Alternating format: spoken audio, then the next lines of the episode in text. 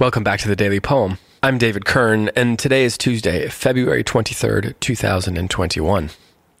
Today's poem is by Philip Larkin. He was an English poet who lived from August 9th, 1922 to December 2nd, 1985. He was a very accomplished writer. He wrote several collections of poetry, including The North Ship and A Girl in Winter. And he also edited the Oxford Book of 20th Century English Verse, which came out in 1973.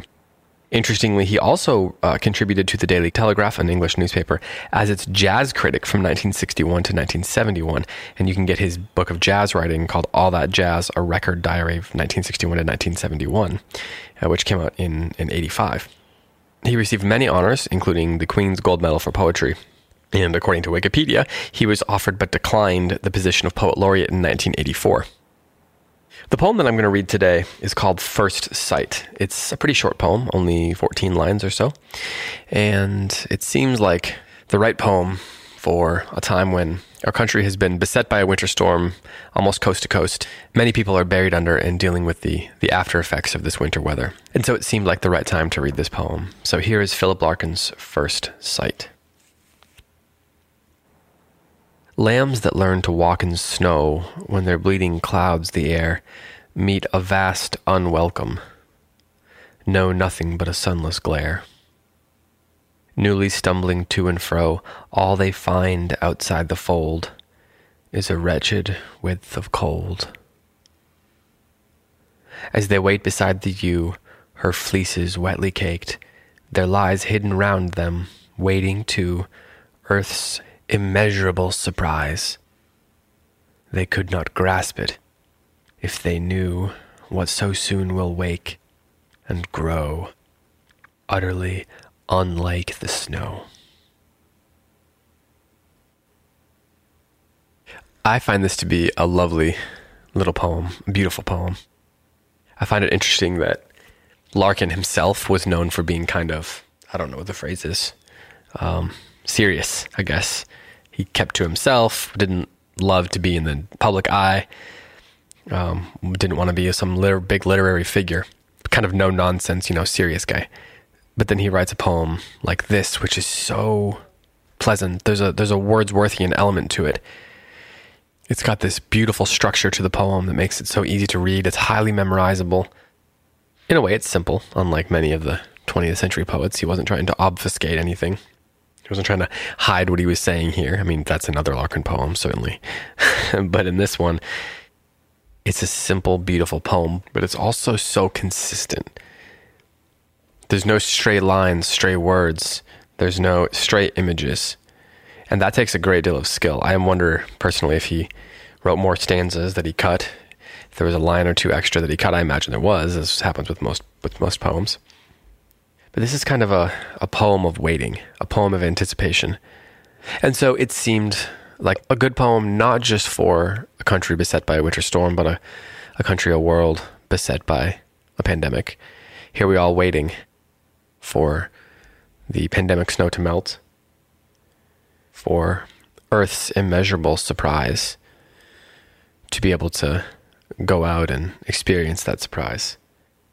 And so I think this is a poem worth keeping in mind here as we make our way through February and the, the long winter continues on. But spring is around the corner. Spring is around the corner uh, in terms of, you know, not just the snow and the cold, but also in terms of the pandemic. Even if the virus is with us, the end of what we're living through as it is right now will, will come and um, we'll be able to get together and read poetry together more easily. So while the end is coming, I believe, can't help but think about all the children that have been they had their lives thrown upside down over the last year. I think about my daughter who is 2 years old.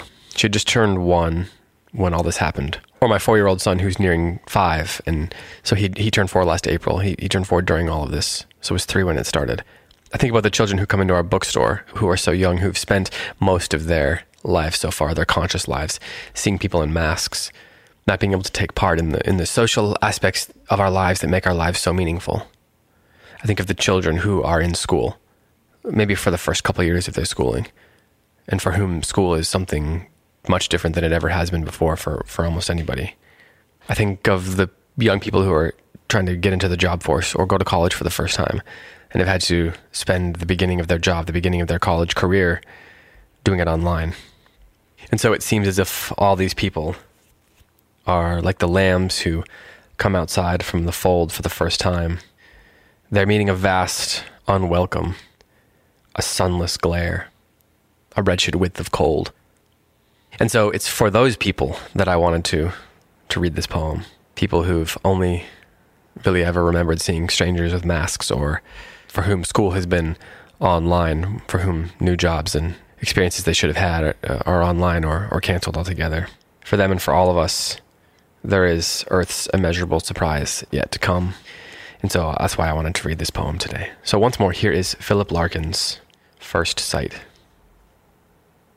Lambs that learn to walk in snow when their bleating clouds the air meet a vast unwelcome, know nothing but a sunless glare. Newly stumbling to and fro, all they find outside the fold is a wretched width of cold. As they wait beside the ewe, her fleece is wetly caked, there lies hidden round them, waiting too, earth's immeasurable surprise. They couldn't grasp it if they knew what so soon will wake and grow, utterly unlike the snow. This has been the Daily Poem. Thanks so much for listening. I'll be back tomorrow with another poem for you.